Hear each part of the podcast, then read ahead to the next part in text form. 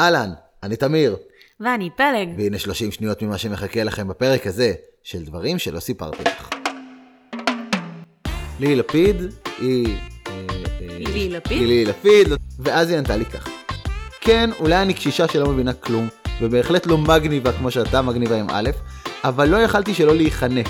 להיחנק מכמות הרוע, הציניות, האכזריות, וואו. ומהקלות הבלתי נסבלת שבה אתה מעלים. האם ניסית לחשוב על איקס ומה היא מרגישה שכותבים עליה ככה?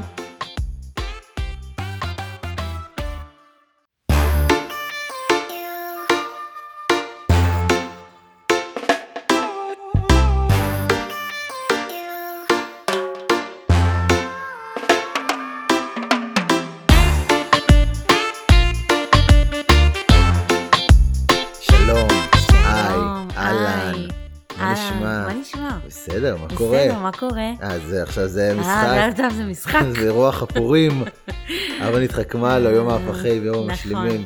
בוא נודה שאנחנו עושים את זה אחד לשני הרבה. אה, שלום, אנחנו שוב כאן בפודקאסט שלנו. נכון, דברים שלא סיפרתי לך, או לך. או לך. אה, בעונה החדשה והמשודרגת, נכון, שאנחנו לקחנו את זה צעד אחד קדימה, וזה לא רק דברים שלא סיפרתי לך, נכון. אלא גם דברים שלא הקראתי לך, אה, כי יש המון המון, אה, אנחנו חיים בעולם, פעם לא כותבים מכתבים אחד לשני. היום זה נכון. יותר רחב, הודעות, מיילים, וואטסאפים, כל מיני דרכים שבהם אנשים מתקשרים עם העולם, ולא תמיד יוצא לנו להתעדכן על מה בדיוק כתבנו באותו רגע. וזה עדיין דברים שלא סיפרתי לך. נכון, לך. נכון, נכון, זה עדיין אותו דבר. יש סיפורים שאנחנו מכירים אותם, חשבנו הרבה סיפורים שאני ואת ככה שמענו אחד מהשני, אבל אף פעם לא צללנו אליהם לעומק, למשל כמו הסיפור שאני הולך לספר היום, שפעם סיפרתי לך עליו, אבל לא ממש ישבתי והקראתי לך את המכתב שעומד מאחוריו, בבסיסו שהוא הרבה יותר, עדיין אה, הרבה יותר מעניין מהסיפור עצמו. דברים כן, שלא סיפרת לי. בדיוק, זה זה עדיין עדיין דברים, עומד בגדר ה... זה עדיין דברים שלא סיפרתי לך. דברים שלא ואת סיפרת הפודקאסט לי. הזה, אם אתם שומעים, אז הכל בסדר, אבל אתם אה, מוזמנים להאזין לנו בכל אפליקציות הפודקאסטים המשובחות. חפשו אותנו בכי פודקאסט, בספוטיפיי, או אה, באפל פודקאסט, אנחנו שם גם בגוגל פודקאסט, בכלל בכל המקומות הטובים זוכר והטובים. שפעם שעברה שחזרנו אחרי ההפוגה, היה לנו כל כך כיף להקליט, נכון, ו... ואז אמרנו, זהו, עכשיו אנחנו, אנחנו אין, מחר אנחנו מקליטים עוד נכון, פרק. נכון. זה קורה להרבה ו- פודקאסטים עצמאיים שהם, וזה, אה, ו... כן, ו... ו... זה קשה. זה קשה מאוד. זה מאוד מאוד מאוד קשה, ואני גם מוצאת את זה כמו, לא יודעת, אין לי דימוי, האמת, כן, אבל כאילו כמו כל דבר שאתה לא מתמיד לעשות אותו, אז כאילו תמיד זה נהיה כזה קשה. ואז פתאום כשאתה עושה את זה, זה כל כך כיף, ואתה אומר, היי, למה עושה את מחר." זה כל יום? נכון, אבל מציאות, כן. כן. אבל, אה, אבל אני חושבת שהחלטתי כן, שאנחנו נקבל את עצמנו ככה, בדיוק כמו שאנחנו בכל מה. שקשור לפודקאסט שלנו. נכון. כי זה הקסם שלו. הוא פשוט אנחנו, ו, ובגלל זה גם אני חושבת שלא משנה לי כל כך כמה אנשים מאזינים לו, למרות שאתה יודע, את הנתונים אנחנו יודעים, אבל כאילו משנה לי מי האנשים שמאזינים לו. לגמרי. שזה קצת כמו שהוצאתי את הספר הראשון שלי, והמון אנשים אה, כזה יצאו לי שאני, אה, ולחנויות, ומפיצים, וטה טה טה, והאמת שכאילו לי זה לא היה כזה לחוץ, כי אמרתי, כאילו הייתי במין אמונה כזאת בתוכי, שזה יגיע למי שזה צריך להגיע. נכון. אז ככה אני גם מרגישה לגבי הפודקאסט שלנו. אמת. זהו, מהמם. אפשר להתחיל עכשיו, כן. אחרי תמיד בתחילת הפרק אני פורקת איזה... לא, אבל אז, אז היה פה חיבור מאוד יפה לסיפור של הפרק, כי שנינו יוצרים במהות שלנו. עם, עם השנים, אז כל אחד מאיתנו הלך למקומות קצת שונים ביצירה, אבל הבסיס שלנו אנחנו כותבים ויוצרים, וזה זה מה שהניע אותנו בתחילת הדרך. אה, ואת בבס, בקור, קור של היצירה, זאת אומרת בבסיס, בבסיס הכי עמוק, כתבת ספר. ועשית תהליך מימון המונים באדסטארט, ומכרת אותו במאות עותקים, והיה שם תהליך יצירה מהמם. ואני את הדרך הזאת התחלתי ממקום קצת אחר של כתב בוואלה. זאת אומרת, נכון. זה... ככה התחלתי בעצם ליצור, להבין שאני רוצה ליצור. כאילו, אני זוכר את, ה... את ההתחלה הזאת ש... שלא ממש יד... לא היה... לא היה פייסבוק, לא יכלת פשוט לכתוב את מה שאתה רוצה ולבטא את עצמך, ואז התחיל הבלוגים, הפודקאסטים של ימינו. אה, ואמרתי, יאללה, אני אכתוב, אני אכתוב בלוג ויהיה מגניב. ומצאתי את זה נורא משחרר, כמו שאת מרגישה עכשיו עם הפודקאסט, ופתאום אנשים קוראים מהשכבה ומהכיתה, וזה נורא נורא מרגש, ואתה גם מרגיש שהכתיבה שלך משתפרת, כן, למרות אה, שזה גם מאוד מאוד חשוף. זה הכי חשוף בעולם, וגם אני זוכר שאז בזמנו בבלוג שלי הייתי כותב ממש את מה שעבר עליי בבית ספר, והייתי ממרקר, לא זוכר אם סיפרתי את זה, ממרקר פאנצ'ים. זאת אומרת, אם מישהו היה קורא את המאמר שלי, את הפוסט שלי, אז היה נראה משהו מוזר כזה, פתאום משפט בבולד, פתאום משפט במרקר, פתאום, כאילו לא ידעתי עוד לשלוט, כל משפט שחשבתי שהוא בוננזה, שהוא טוב, כאילו הדגשתי לקורא, הנה תראה, תראה, כתבתי פה פאנץ' נורא נורא מצחיק. עם הזמן למדתי, כמו שאתה נהיה שף מאוד, אתה לומד גם איך להגיש את המנה. אתה מבין שיש דרכים שבהם אתה לא יכול להגיש מנה. גם כן, אתה מבסוט על שגם- איזשהו חומר גלם באתר. שגם אנשים אי- אינטליגנטים, מספיק כדי להבין הם בדיוק. אמורים להבין, כאילו, מה התכוון המשורר. אז, אז זה התחיל בגיל מאוד מאוד צעיר היצירה שלי זאת אומרת היום אני מרגיש שאני קצת חוזר לזה עם הפודקאסט ועם המיזמים הקשורים ואני לא עכשיו אני לא בשלב הפרסומות פה לעצמי אבל אני תמיד נזכר בדרך שהתחלתי זאת אומרת אני תמיד חושב איך הגעתי לאן שאני היום כאילו אתה לא קם בבוקר ונהיה מנכ"ל של משרד פרסום או משיק פלטפורמת תוכן לפודקאסטים. זה יש שם אנחנו כן בפרסומות. לא, זה היה פרסומת קטנה, זה היה אה. כמו שעושים ברשת, שפתאום המערכת את המרכך, אומר, זה ריח של בית, וזהו, לא אוקיי. אומרים את ה... אין את הדבר מפרסם. אמ, זהו, אז, התחלתי עם הבלוג הזה, ומהר מאוד הרגשתי שאני רוצה יותר, והיה לי חבר בשם איתי, חיות, את מכירה אותו, והוא אמר לי, יש איזה אתר בוואלה מדור של צעירים, אולי תכתוב בו. To make long story short, אני לא אספר איך הגעתי אליו ומה עשיתי שם, אבל נהייתי ממש כתב בכיר במערכת של הכותבים הצעירים. ואז אתה מגיע לאיזשהו גיל 16-17, שכבר אתה קצת עף על עצמך, כי יש לך טור קבוע בוואלה, ואתה חוזר מהבית ספר, ואני, זה הגיע לרמות באותם ימים שאני, כל שני וחמישי יש טור עם הפרצוף שלי שמתפרסם בוואלה, ב home page של וואלה, ב home page של וואלה זון, אתה צובר ביטחון, ואתה אומר בואנה, אני לנצח אני עיתונאי, אני אעשה את זה כל החיים וזה מדהים ופה ושם, ואתה גם, יש לך איזושהי תעופה עצמית. אז אתה אומר, למה, למה שאני לא אמנף את זה? אני עכשיו רוצה לכתוב בעוד מקומות, למה אני צריך לכתוב רק בוואלה, אני יכול לכתוב בעוד הרבה מקומות. ודרך אימא שלי הגעתי לליהיא לפיד. ליהי לפיד היא... אה, אה, ליהי לפיד? ליהי לפיד, לא צריך להציג, עיתונאית מאוד מאוד מוערכת, אה, ומאוד מאוד החזקתי ממנה גם אז, כבר אז, באותם ימים היה טור ב- בידיעות, נכון. קבוע כל שישי, סופר סופר מוערכת, לימים גם אשת ראש הממשלה לעתיד, זאת אומרת גם תהיה ראש הממשלה, ויש לי מייל מאותה ליהי לפיד, כי אני מצאתי את המייל ואמרתי, אני עכשיו רוצה שהיא תסדר לי, תדאג לי, תעזור לי, אה, להיכנס לידיעות. כאילו כאיזשהו טור. אז כאילו שלחת לה מייל בשביל שתעזור לך, אה, כאילו, כן. בואי תראי איך אני כותב, ואולי אולי יש לך נכון. דרך לסדר לי איזשהו משהו. עכשיו אנחנו בדרך כלל, כשאנחנו שולחים מיילים ושנספר את הסיפורים האלה שלנו, אני חושב שמה שמיוחד בכולם לאורך כל העונה הזאת, למרות שאני לא מכיר, לא יודע מה היו כל הסיפורים וכל המכתבים, אבל זה שהם יצאו קצת מהנורמה, שהם יצרו קצת רעש. זאת אומרת, שלחנו איזשהו מכתב שהתגובה עליו לא הייתה כן או לא. כאילו יש שם משהו קצת יותר עמוק. עמוק, כן. כאילו זה לא נגמר ב... הרי יכלה לענות לי, לא לענות לי, ואז כנראה שלא הייתי מספר את הסיפור הזה. נכון. כי שלחתי כנראה לעוד מיליון אנשים. אנחנו לפיד היא- מביאים דברים מורכבים כן. לכאן. אז, אז צריך להגיד שאני לא מתלהב ששלחתי את המייל ללילי לפיד, אני מתלהב מהתשובה שלי, ששיחקה אותה בענק, ולקח לי זמן להבין את אותה תשובה. היא לא ענתה לי איזה יופי מקסים. אתה יותר מדי כן, אה, כן. מבלדה פיפ אני, פה. אני אגיד לכם מה היא כתבה. בוא תקריא לי. אני מציג את עצמי ואני מקריא ואני כותב, אה, נהניתי מכמה שנים טובות של כתיבה באינטרנט, ואני מפרט מה עשיתי בוואלה חייבת ובבלוגים. לראות את זה, אתה יכול ואני להראות לי? נותן, הנה פה, תראי כמה דוגמאות לכתבות שממש אם את לוחצת עליהן אנחנו נגיע. מהמם, אה, מהמם. אחת הכתבות, אני בכוונה לא אומר על, על מי היא הכתבה, אוקיי. הייתה על פרסונה מסוימת. שחקנית מאוד מאוד מוערכת עד היום, אה, אפילו נכד צאן ברזל הייתי אומר, באמת, שחקנית סופר מוערכת, שחקנית אה, שבעצם אה, באותם ימים אני החלטתי שאני כותב טור, למה נמאס לנו ממנה? למה לנו, לציבור, למה נמאס לראות אותה כאילו נמאס לראות אותה על המסך. גם עשיתי איזשהו משחק מילים עם השם שלה, ועפתי על עצמי, איזה גאון אני, שגם הצלחתי לשחק עם השם, וכתבתי, ו... וצריך גם להבין, עיתונאים הרבה פעמים נהנים מה... מה... מזה שזה היה אה, מפולפל וחכם, אתה לפעמים מסתכל אותו, ואתה מבקר את עצמך על, על הסגנון כתיבה שלך, אתה כאילו קצת עף על עצמך מה... כן. כמה טוב כתבתי, ופחות על, ה... על. המהות, על התוכן. ואז היא ענתה לי ככה. תמיר שלום, אני מבינה שבא לך להתקדם הלאה מוואלה, אגב זה לא, לא מדויק, רציתי לעבוד גם בוואלה, אבל לא חשוב, זה לא הסיפור, קיבלתי, אה, אוקיי. קיבלתי את המייל שלך ואמרתי לעצמי שאעבור קצת על הכתבות שלך, ואז אעביר אותן הלאה. מה שאומרת מה שהייתה עושה. בצירוף המלצה קטנה, אולי לאורחים שלי, לעוד אורחים שאני מכירה. אבל קראתי את הכתבות ועכשיו אני בבעיה. יכולתי לשתוק, אבל אני לא מוכנה להתייחס ככה, אבל אני לא מוכנה להתייחס אליך כאל איזה בן 16 וקצת, ומרגישה חובה לנהל איתך דיון אמיתי ומשמעותי על כתיבה. כתיבה כמו שאני רואה אותה. שוב, וואו. היא ממש לא הייתה חייבת לנהל עם אותו ילד בן 16 דיאלוג על כתיבה. אוקיי. לא הייתי, לא הייתי מנהל איתך דיון, אם לא הייתי יודעת שאתה חושב... לא, סליחה, אני מתרגש, אני זה... לא הייתי מנהלת איתך דיון, אם לא הייתי חושבת שאתה יודע לכתוב, ואתה יודע לכתוב, ויש לך כישרון, הרבה כישרון. זה בדיוק המקום הזה שאמרתי, שאתה נורא מתלהב מהסגנון הכתיבה. אבל היה לי קשה מאוד לקרוא אותך.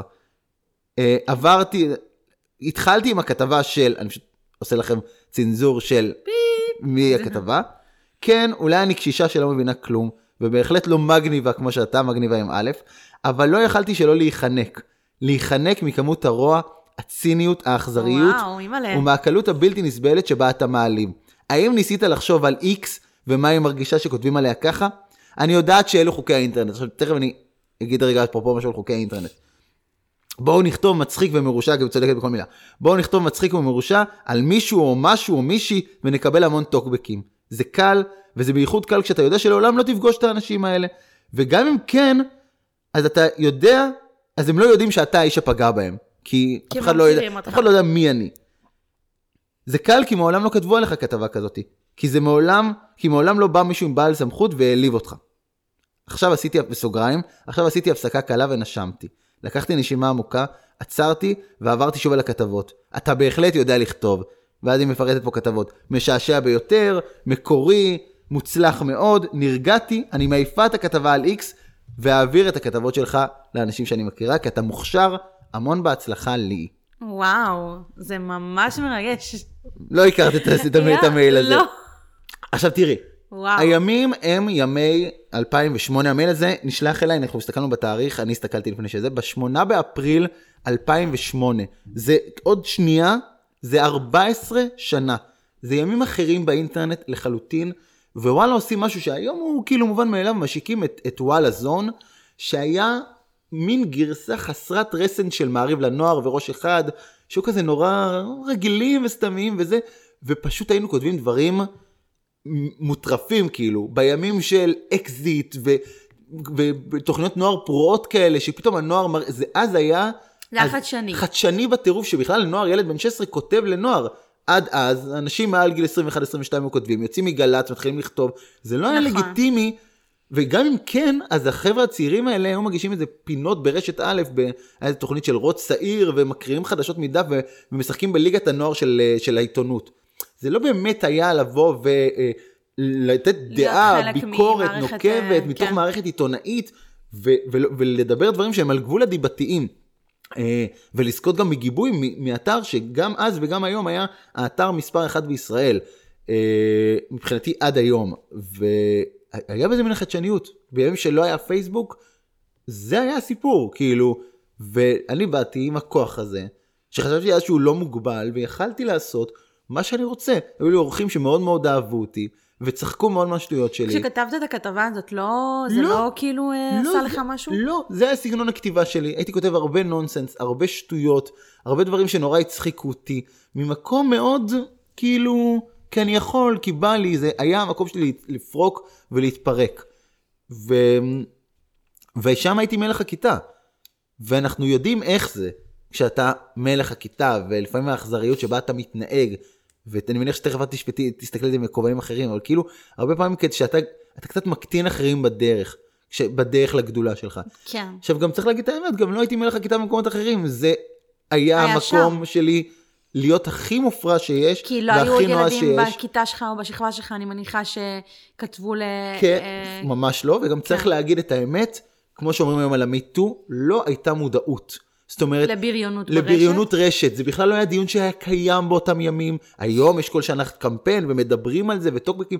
אז נכון, אבל גם היום יש כתבות, בוא נגיד של... מזעזעות. בוא נגיד שאם עוד ל, לילד בן 17 מותר, לא, לא מותר לו שום דבר, כן. אבל... אז, אז היום גם, גם כתבים בני 30 ו-40 כותבים כתבות שרומסות אה, אה, אה, בני אדם סתם, כאילו, יש, גם מסתכל- היום זה קיים. אז אני, אני אגיד לך מה הדבר הנורא שקרה, שאני מסתכל על דברים שעשינו בזון לפני 14 שנה, והיום הם חלחלו למיינסטרים. זאת אומרת, מה שפעם ילדים בני 16-17 נתנו להם uh, לעשות צחוקים ופאן, היום פתאום אני מסתכל בכתבות לגיטימיות, לפעמים במהדורה מרכזית. אני אומר, בואנה, זה דברים ש, שאנחנו היינו עושים פעם, אז בתור ילדים בני 16-17. זה בעיניי הזילות שקרתה למקצוע הזה ב-15 שנים האחרונות. שכל מיני דחקות ורשימות ועשרה דברים, פתאום נהיו כתבות לגיטימיות במדורי החדשות. אבל, אבל המודעות בכלל לא הייתה למובן הזה, כאילו תמיד יש, בימים שלי, הבריונים היו טוקבקיסטים. הם אלה שכותבים עם מקלדת ואומרים מה שהם רוצים וזה, ודווקא אנחנו כאילו הכתבים נורא נאורים ונורא יודעים לכתוב והכל סבבה. אגב, גם היום. נכון? גם היום, רוב המשקל הוא, הוא על הטוקבקיסטים. נכון, ש... ו- ו- כן, ופחות, אני היום- פחות שומעת על אה, כתבות, ויש, ויש כתבות מזעזעות. אבל היום התהפכו היוצרות כי הטוקבקיסטים הפכו, הם גם נהיו מובילי דעה, היום אם אתה מספיק, יש, אתה צובר את הכוח שלך, אתה יכול להיות בקלות מטוקבקיסט לכותב פעיל, אף אחד לא עוצר אותך. משהו בטוקבקים, הוא, יש לך, הוא מאוד, מוג- יש אזור לטוקבקיסטים. אני הכתב, יש לי את כל הכתבה, ואתה הטוקבקיסט, יש לך את המקום שלך. היום הטוקבקיסט יכול לכתוב מה שהוא רוצה ולייצר פרופיל בפייסבוק ולייצר, כאילו, ולייצר לעצמו במה לא פחות חשובה מהבמה שלי. אבל שוב, זה לא נעשה מרוע, כמו שנעשה מילדותיות, מחוסר מטמטום, מודעות, מחוסר ברור. מודעות, מטיפשות. אז, אז בוא נחזור שנייה ל... ל... לאותו מכתב ומה הוא עשה לי. כן, בדיוק. היום אני לא עיתונאי. אני הרבה מאוד דברים, אני לא עיתונאי, אני מגדיר את עצמי בהמון המון דברים. יש לי את ההגדרות הבסיסיות שאני הולך איתן, כן, אבל אם אני ארחיב ועיניים ישאל אותי מה מניע אותי, אז אני, אני לא אגיד שאני עיתונאי. אני גם לא, כאילו, מה זה לא אגיד? אני לא עיתונאי. ובאותם ימים היה לי ברור שזה מסלול חיי. זאת אומרת, אני, אני אגש לגלי צה"ל, וכשאני אסיים אני אתחיל, לחש- אמשיך לכתוב במערכת, ואני מגיש טלוויזיה ומגיש רדיו, ולשם העולם ילך, וזה גם היה נראה לי מאוד טבעי שלשם זה ילך, בלי לעוף על עצמי. בסוף ילד שהתחיל לכתוב בגיל 16 בוואלה, מאוד הגיוני של, שלשם הוא יתקדם. וכנראה שאם הייתי ממשיך במסלול הזה, הייתי כתב צרכנות בחדשות 12 היום, לא יודע. אה, אבל משהו במילים שלי עצר אותי. הוא מאוד מאוד מאוד נתן לי סתירה מאוד רצינית, שאני, עובדה, עד היום אני זוכר את המייל הזה, בלהבין רגע מה, מה המשמעות של מה המשמעות של מה? שאני עושה. כי היה ברור לי כבר אז, והייתי מספיק אינטליגנט, שכדי לייצר דברים שמדברים עליהם, אתה צריך להיות אופוזיציה, אתה צריך לתקוף, אתה לא יכול לכתוב פרווה. אתה צריך להיות נועז. אתה צריך להיות נועד ואתה צריך להיות תקיף. זאת אומרת, אתה צריך לבקר את אלה שעושים. בסדר, היום זו אותה אושייה ואולי תהיה להם מאוד uh, מרושע, אותה מפורסמת, אבל גם מחר אם אני ארצה לכתוב טור דעה נוקב על המציאות של חברת החשמל או רכבת ישראל, אני אצטרך לדבר על אנשים ברמה האישית, לדבר, להסתכל על מסמכים שלהם, לחקור אותם, לצלול לדברים. עכשיו, הדבר הזה מוערך בעיניי. אני חושב שתקשורת טובה היא כלב השמירה של הדמוקרטיה, וטוב שהיא קיימת. אני פתאום תהיתי לעצמי, האם אני רוצה שההתעסקות שלי בחיים תהיה לנבור במה שאנשים אחרים במה עושים. שאנשים אחרים עושים, אומרים, חולמים, יוצרים. לחלקם מגיע, אגב, בוא, בוא נגיד להם האמת, לחלקם מגיע וטוב, ושאני רואה שיש דיון ערכי על פוליטיקאי, אתמול ראינו בטלוויזיה על ההחלטה שלו, נכון, לא נכון, אני חושב שזה טוב מאוד שיש מישהו שעושה את זה. השאלה אם אני רוצה להיות זה שעושה את זה. כאילו, ו-. עד כדי כך לקחת את המייל שלה למקום כזה? כן, להבין שזה כאילו אתה, העולם מתחלק לשניים, כאילו לפעמים אנשים דיכוטומיים, נכון? יש שחור ולבן, נכון. רע וטוב, אז זה לא רע וטוב, אבל זה כמו אנשים שכותבים עליהם, ואנשים שכותבים על האנשים. כן, מבינה? כן. כאילו, האם אתה זה שיכתבו עליו, או האם אתה זה שיכתוב על אחרים. אה, עכשיו כמובן, האמת היא באמצע, לא על כולם כותבים, ולא כולם כותבים את המאמרים, בסדר? יש אנשים שחיים את חייהם כרגיל. כן, אבל היה נשמע שדווקא כן... אה, אבל אז, ל- ב- ב- ב- הייתה לך מחשבה כאילו איפה, איפה אני שם את עצמי? כי להיות. הבנתי שאני אמשיך בעולם הזה, היה לי ברור שאני אעסוק בתוכן, ביצירה, בפרסום, בדברים שעד אז לא ידעתי להגיד אותם, והבנתי שיש פה שני צדדים. אתה יכול להיות מושא הסיקור, או מי שיוצר את הסיקור בעצם. אה, אה, המסקר, יותר נכון. ופתאום, ככל שעבר הזמן, וזה זה היה תהליך איטי וארוך, צריך להבין שהמייל הזה נכתב ב- בחורף של 2008, אני עד סוף 2010 עוד כתבתי בוואלה. זאת אומרת, עוד שנים אחרי זה לא עוד רק כתבתי. זה, שעוד כמה שנים משם אתה הקמת בעצמך אתר תוכן. אתר תוכן ו- שבו... נכון. כל הכתבים שלך כתבו כתבות, חלקם על אחרים. נכון. וכאילו, אתה כן המשכת בסופו של דבר בקו, אבל יכול להיות שזה באמת ישב שם איפשהו בראש שלך וליווה אותך. משהו במילים האלה גרם לי להבין שני דברים. שאחד, ככל שהגבולות יטשטשו בתקשורת, וזה מה שאני אומר, אתה כבר לא בהכרח חייב, כבר אין תבנית אחת של עיתונאי. ואתה לא חייב להיות האיש משולח הרסן הזה, שפעם בשבוע כותב טור על אנשים אחרים. יש המון דרכים היום לבט, לבטא את עצמך. זאת אומרת, יכול להיות שאתה יוצר, היום יש עולים בגופי תוכן ובאתרי תוכן גם יצירות, ואני לא, לא יודע משהו דרך להסביר את זה נכון, גם ולדייק את המון זה. פעמים, אני חושבת שרוב הכתבות היום הם לא על אנשים, הם לאו דווקא על אנשים. גם לי לפיד, ש- ש- שהיה לה טור מאוד מאוד מוערך, נכון. אה, היא כתבה המון המון תובנות חיים כאלה. זה בדיוק. לאו דווקא היה באמת על, אה, על אנשים ספציפיים. ואני, כן. כאילו, אתה אולי בתור נער צעיר, אתה לקחת את זה לשם, גם כמו שאמרת, חיפשת להביא משהו נו- נועז. אני לא חושבת שלי, לפיד, זאת הייתה המחשבה שלה, איך אני אביא את הדבר הנועז הבא, כדי שכולם ידברו עליו, כי משהו ב... היה מאוד בתחושה שלה היה אותנטי. בטוח, גם היה בטוח במקום שלה, בגדול. אבל היה צריך לזכור שבאמת זה היו ימים שהיו כמה פובליציסטיות מאוד מפורסמות, לי לפיד, דנה ספקטור, כאילו זה, היו, לא כולם יכלו להיות פובליציסט, החיים של כולם לא ממש עניינו, והיום זה מה שאני ואת עושים. כל אחד יכול לקנות מיקרופון, או לקחת מצלמה, או לכתוב את מה שהוא מרגיש, ואם זה מספיק מעניין, אז אנשים יקראו את זה. ואני חושב שפתאום חשבתי שאולי זה הזמן שלי להתעסק בעצמי. והתחלתי באותם שנתיים, עם האורחים שלי ובדיון פנימי, להתחיל לכתוב יותר על עצמי. כי היה משהו יותר עמוק שאז באותם ימים זיהיתי, שאולי זה גם נובע באמת מחוסר ביטחון.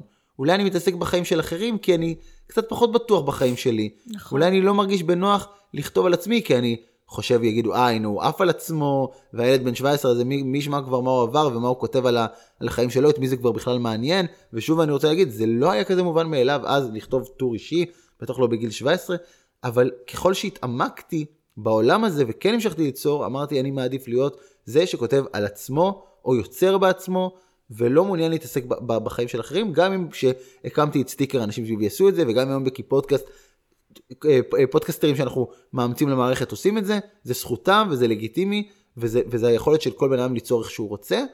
לי זה גם יצר איזושהי מציאות קצת אחרת בגבולות, ובמה מה אני עושה היום ואיך אני יוצר.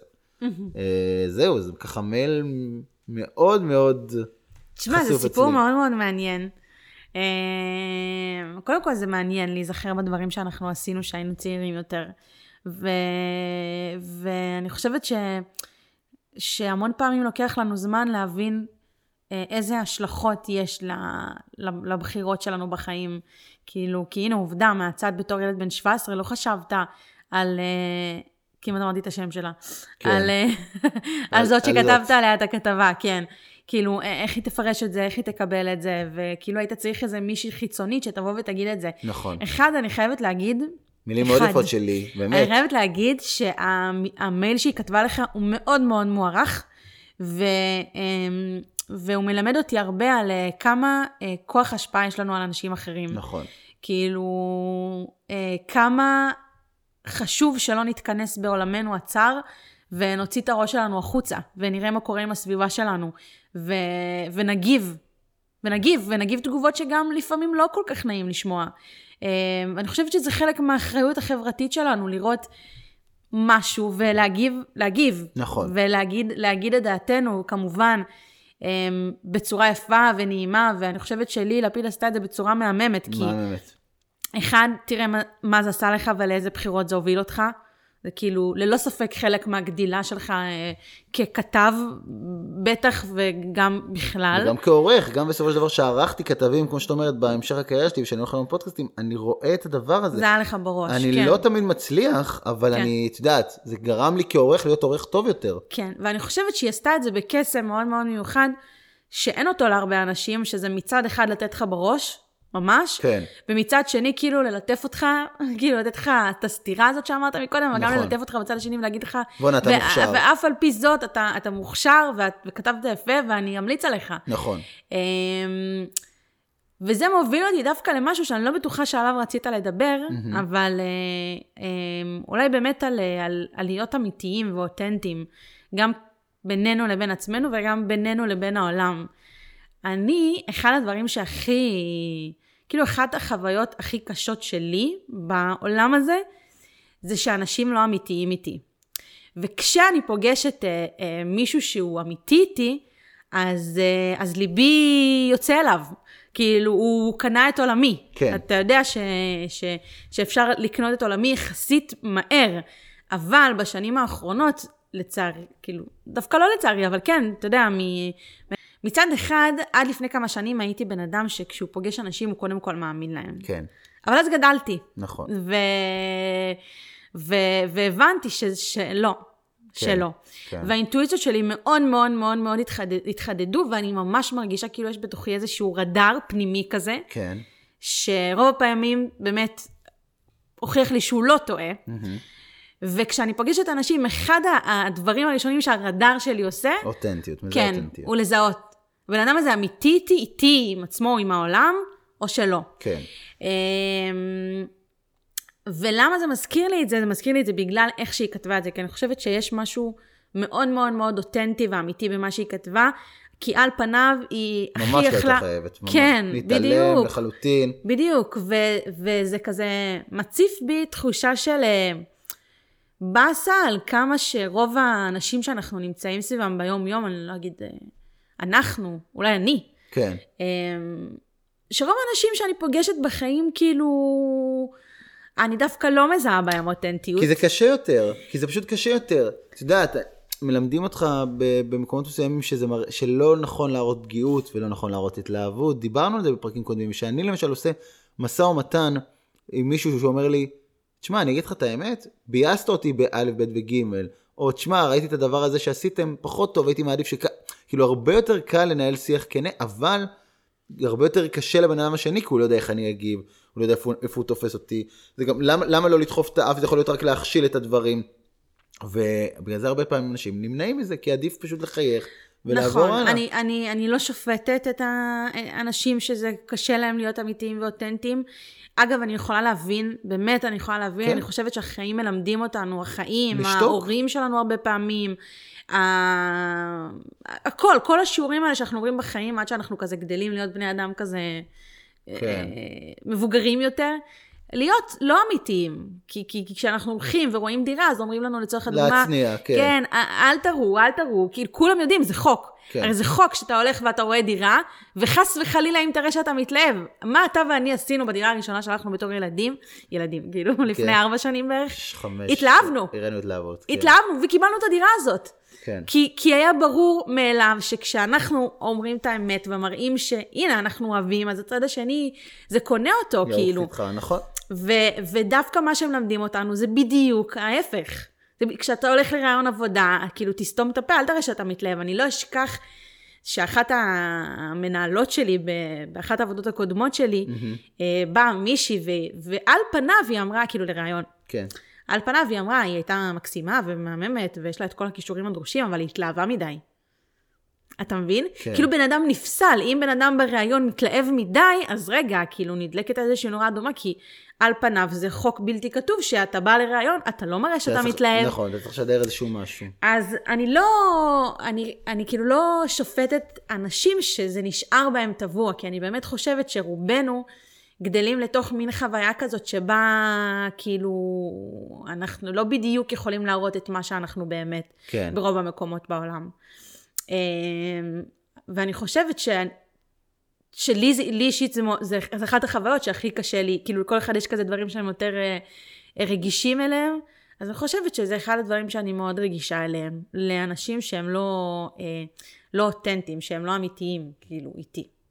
בגלל זה המכתב שלי מאוד מאוד מאוד קנה אותי. כן. מעניין אם היא תשמע את הפרק הזה אי פעם, או אם היא תזכור, ובכלל, כאילו, מה זה יגרום לה להרגיש על זה שהיא כאילו עשתה הדבר הכי, כאילו, אתה יודע, בשבילה זה היה כלום ושום דבר, ואיך זה השפיע על חיים שלך, כאילו, עד היום. אני חושב שהאפקט פרפר הזה, שבסוף לי יצרה, הרבה מאיתנו יוצרים ב...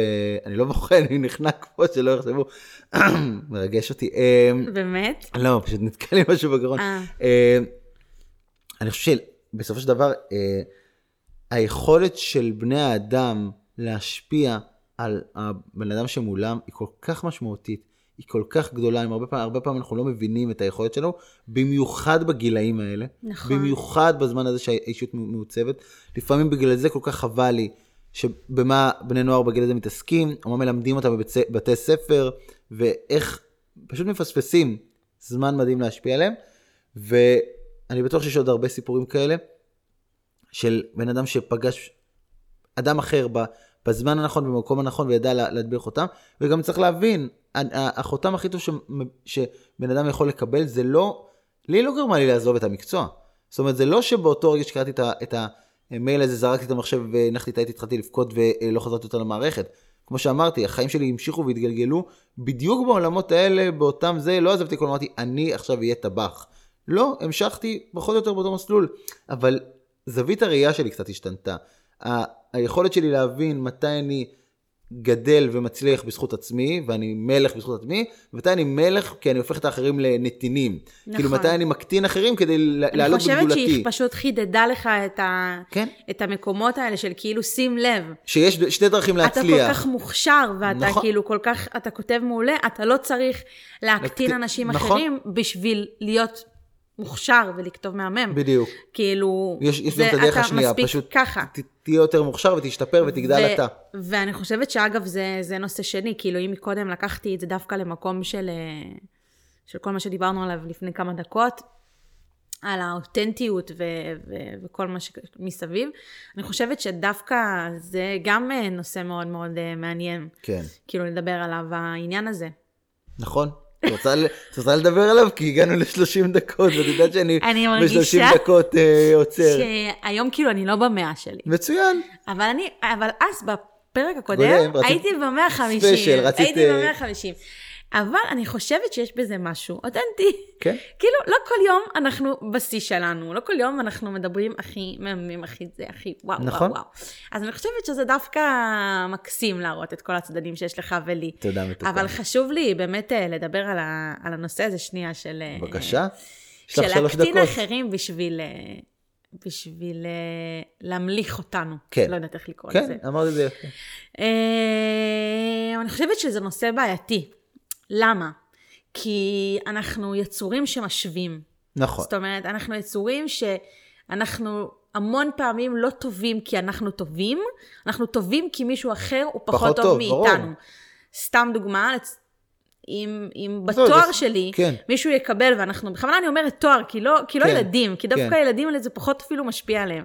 אבל אנחנו שמחודדים כבר בהשוואות, אם בתואר שלי מישהו יקבל ציון 80, וזה יהיה הציון הכי גבוה בכיתה, אז מבחינתו, כאילו, וכל היתר יקבלו 50 ו-60 ו-70, אז על פניו, למרות שזה לא 100, זה מבחינתו יהיה מדהים, נכון. כן? וככה גם להפך, אני ראיתי אנשים בתואר שלי, אני לומדת תואר בפסיכולוגיה, יש השוואות שם חוגגות, ברור. כאילו, אז uh, אתה יכול לראות uh, איזשהו סטודנט מקבל 98, כן. כן? ולהגיד, uh, וואי, כאילו, הוא מקום 20 בכיתה, כי יש כמה אנשים שקיבלו 100, ואיזה נכון. באסה על הציון שלו. אמ, אז חלק מזה שאנחנו לפעמים מקטינים ומורידים אנשים אחרים כדי להעלות את הרמה שלנו, זה מאוד... לפעמים בלי לשים לב, כן, אנחנו מצליחים הגיע... להקטין כן, אותם פשוט. זה מאוד הגיוני וזה מאוד טבעי, אבל uh, זה מלמד אותנו הרבה על הדרך שבה אנחנו רואים את עצמנו ומעריכים את עצמנו. נכון. כאילו, אני חושבת שיש, שזה נושא חשוב להקדיש לו את תשומת הלב שלנו. ולהבין האם אנחנו בחיי היום-יום שלנו מעריכים את עצמנו כי אנחנו מעריכים את עצמנו, או אם אנחנו מעריכים את עצמנו כי אנחנו... אומרים איזה גרועים כל אלה שמסביב. משווים למישהו אחר, נכון. בדיוק. האם אני, אני מוערך בס, בש, בש, בזכות עצמי, האם אני מצליח בזכות עצמי, מה אני חושב על עצמי, ולא בהכרח ישר מה אני חושב על האחרים סביבי. איזה אבא עם כולם סביבי, ובגלל זה אני כזה מלך. לא, אני, אני טוב ומוכשר ומעולה בזכות עצמי, ואני רוצה להשתפר בלי שום קשר למה האחרים סביבי, ואני אשמח שגם אלה שמסביבי יהיו מוכשרים וטובים, כי זה רק ייתן לי פוש וידרבן אותי נכון. להתקדם קדימה. וזה פשוט הסתכלויות שונות שהרבה פעמים אנשים, אנשים טובים נופלים בזה, ואנחנו צריכים אה, כי, לווסת את זה. כי אני חושבת שזה מאוד מאוד קל. כאילו, כן? זה קל ליפול למקום הזה ולהסתכל, להש... אתה יודע, נכון. להקטין כביכול מישהו אחר. אפילו, כשאני אומרת אגב להקטין, זה לאו דווקא לצעוק במשרד, היי, הוא עובד פחות טוב ממני, או היי, כן. סטודנטית פחות טובה ממני. זה גם להרגיש את זה בתוכנו. נכון. כאילו, כשאנחנו מרגישים אה, תחושה של אה, עוצמה, או הערכה עצמית, או ביטחון עצמי, בגלל שמישהו אחר פחות טוב מאיתנו, אז סתם, זה איזושהי נקודה להגיד, כאילו, אז אנחנו צריכים לעבוד על הביטחון העצמי שלנו ועל הערכה העצמית שלנו לגמרי. כלפי עצמנו, כי, כי אם, כשאנחנו מרגישים את זה, ישר עולה לנו מחשבה על מישהו אחר, אז זה רק אומר משהו לגמרי. על מה שאנחנו מרגישים כלפי עצמנו. באמת, סיימת בנימה יפהפייה. אז... אה, בנימה זו, תודה רבה לך, אה, זה מאמי. מאוד מרגש שאתה שמרת את כל המכתבים האלה. בטח, ובפרק הבא תחשפי מכתב נוסף שאת אה, לא סיפרת לי עליו. נראה, עכשיו. תחשבי על זה. עכשיו טוב מה אני כאן, אה, אה, אספר לך פעם הבאה. עד כאן דברים שלא סיפרתי לך או לך, חפשו אותנו בכל אפליקציות הפודקאסטים, סליחה, ואל תיבח, בכיפודקאסט, ספוטיפיי, אפל פודקאסט אה, וגוגל פודקאסט, נהיה כאן אה, גם בקרוב, מתי שנרצה להקליט שוב. תודה נכון. רבה, מאמי. תודה מאוד. רבה לך. בכיף. ו... שיהיה שבוע נפלא, שיהיה יום נפלא לכולם, יום קסום. שיהיה יום אמן. תהיו טובים, ביי, להתראות. ביי יוש.